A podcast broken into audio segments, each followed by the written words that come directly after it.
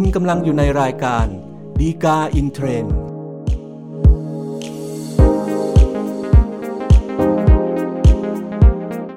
สวัสดีครับท่านผู้ชมท่านผู้ฟังทุกท่านนะครับ กลับมาพบกันอีกครั้งกับรายการฎีกาอินเทรนด์รายการที่นำสาระดีๆ ที่น่าสนใจ เกี่ยวกับคำพิพากษาศาลฎีกามานำเสนอสู่ท่านผู้ชม ท่านผู้ฟังทุกท่านนะครับ รายการนี้เนี่ยจัดทำโดยกองสารนิเทศและประชาสัมพันธ์สำนักงานศาลยุติธรรมนะครับ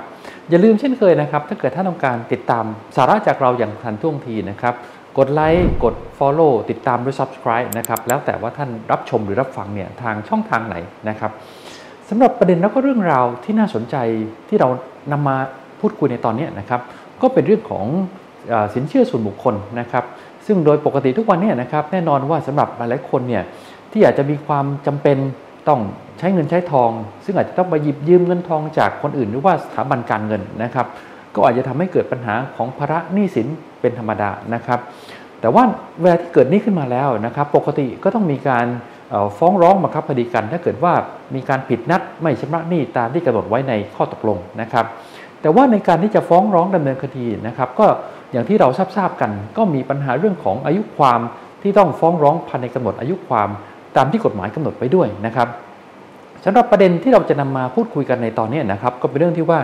ถ้าเกิดว่ามีหนี้ที่เรียกว่าเป็นสินเชื่อส่วนบุคคลแล้วเนี่ยนะครับ เจ้าหนี้เนี่ยจะต้องใช้สิทธิเรียกร้อง ฟ้องดำเนินคดีเนี่ยภายในอายุความเท่าไหร่นะครับสำหรับเรื่องราวที่เป็นที่มาของคดีเรื่องนี้นะครับ ก็สมมุติว่าชื่อในเสือละกันนะครับ ในเสือก็มีความจำเป็นต้องออใช้เงินใช้ทองนะครับ ก็ไปทำสัญญาสินเชื่อส่วนบุคคลกับธนาคารแห่งหนึ่งนะครับ ซึ่งโดยสภาพของสินเชื่อส่วนบุคคลประเภทนี้นะครับพูดง่ายๆก็คือว่าเป็นสินเชื่อประเภทที่ไม่มีหลักประกันนะครับแล้วก็เอาไปใช้เพื่อวัตถุประสงค์อะไรก็แล้วแต่เนี่ยก็เป็นเรื่องของคนที่ไปทำสัญญากู้ยืมเงินมานะครับ คราวนี้เนี่ยในสัญญาสินเชื่อส่วนบุคคลที่ว่านะครับก็กำหนดเงื่อนไขข้อตกลงเรื่องการชำระหนี้ไว้นะครับว่าในเสือเนี่ยตกลงที่ชำระหนี้ขั้นต่ำนะครับร้อยละห้าของยอดหนี้ ในแต่ละเดือนตามใบแจ้งหนี้นะครับหรือว่าจำนวนเงิน 500 บาทนะครับแล้วแต่ว่าจำนวนใดเนี่ยจะสูงกว่ากันนะครับออพอหลังจากที่มีการทำสัญญาไปแล้วแน่นอนว่าในเสือก็เอ่อเบิกถอนเงินตามสัญญาสินเชื่อส่วนบุคคลที่ว่านี้นะครับแล้วก็สุดท้ายเนี่ยมีการที่จะผิดนัดชำระหนี้นะครับไม่ได้เอาเงินเข้าเอ่อชำระหนี้ตามที่ตกลงกันไว้นะครับ รวมแล้วเนี่ยมียอดหนี้ที่ค้างประมาณ 30,000 บาท ซึ่งในตอนนี้พอมีปัญหาหนี้สะสมขึ้นมาธนาคารก็เลยเรียกให้ในเสือเนี่ยไปเจราจาทำสัญญาปรับปรุงโครงสร้างหนี้นะครับ ก็มีการทำสัญญาปรับปรุงโครงสร้างหนี้เมื่อวันที่ 1 กุมภาพันธ์ 2552 นะครับ โดยตามสัญญาก็ระบุว่าในเสือเนี่ย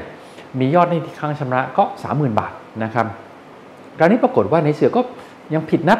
ชำระหนี้ตามสัญญาปรับปรุงโครงสร้างหนี้ที่ว่าอีกนะครับ ก็จนเวลาผ่านไปนะครับธนาคารก็ ไม่สามารถรอได้ละ ก็เลยมาฟ้องในเสือเนี่ยเมื่อวันที่ 1 กุมภาพันธ์ 2561 นะครับ ก็เรียกว่าประมาณ 8-9 ปีนะครับ นับแต่วันที่มีการทำสัญญาปรับปรุงโครงสร้างหนี้นะครับ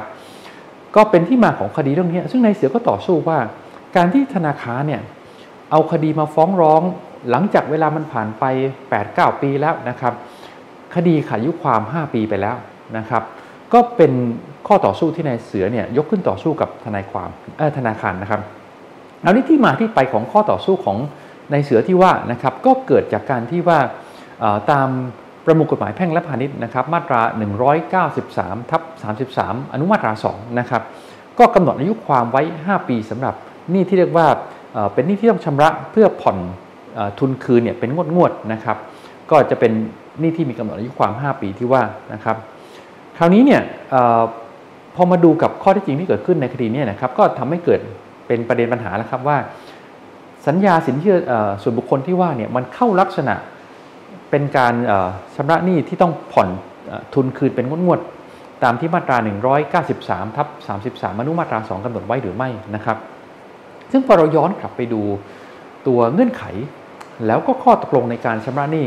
สัญญาสินเชื่อส่วนบุคคลที่ว่านะครับอย่างที่เราคุยเมื่อสักครู่ก็คือว่า ในเสือเนี่ยตกลงที่ชำระหนี้ขั้นต่ำนะครับร้อยละห้าของใบยอดหนี้ตามใบแจ้งหนี้แต่ละเดือนนะครับหรือว่า 500 บาท แล้วแต่ว่ายอดหนี้ไหนเนี่ย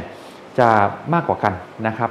แต่ว่าด้วยความที่กำหนดเป็นยอดหนี้ขั้นต่ำร้อยละห้าที่ต้องชำระอย่างนี้นะครับ ผลที่มันตามมาก็คือว่าถ้ากับว่าจริง ๆ แล้วเนี่ยสัญญาไม่ได้กำหนดบังคับว่าการชำระหนี้ที่ต้องผ่อนทุนคืนเป็นงวดเนี่ยเท่าไหร่แน่ถูกไหมฮะ แล้วที่สำคัญคือในเสือเนี่ยสามารถชำระหนี้เต็มจำนวนของยอดหนี้แต่ละเดือนก็ได้เหมือนกันนะครับไม่ได้มีอะไรที่บังคับหรือห้ามไว้นะครับ พอสามารถที่จะผ่อนชำระหนี้เต็มจำนวนได้ในแต่ละเดือนได้ เท่ากับว่าไอ้ยอดหนี้ที่ค้างเนี่ยมันก็ไม่มีการที่ต้องผ่อนชำระทุนคืนเป็นงวดๆถูกไหมฮะเพราะฉะนั้นมันก็ไม่ใช่ลักษณะของยอดหนี้ตามมาตรา 193ทับ33อนุมาตรา2นะครับเพราะฉะนั้น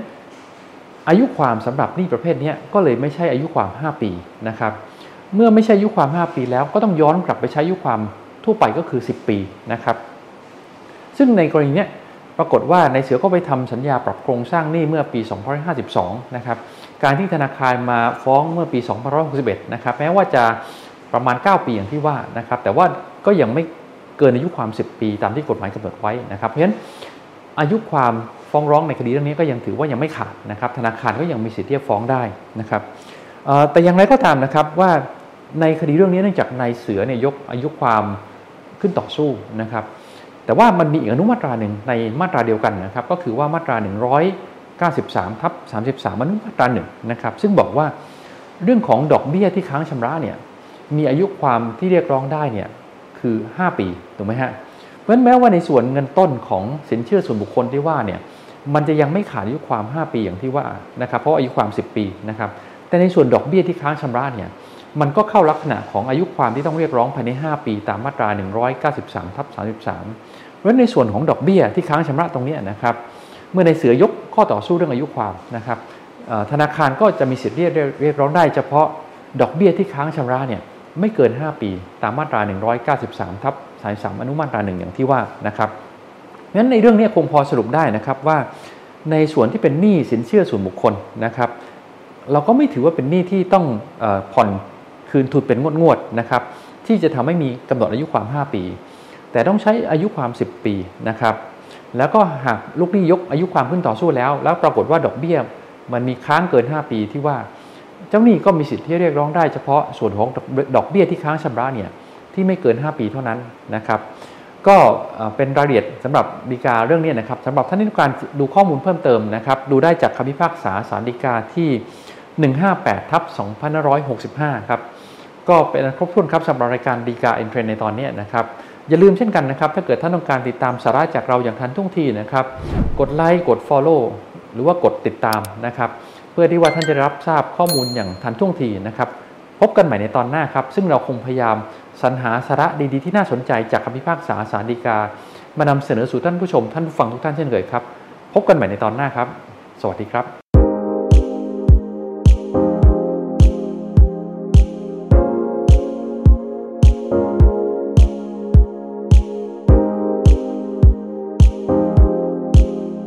คุณกำลังอยู่ในรายการดีกาอินเทรนด์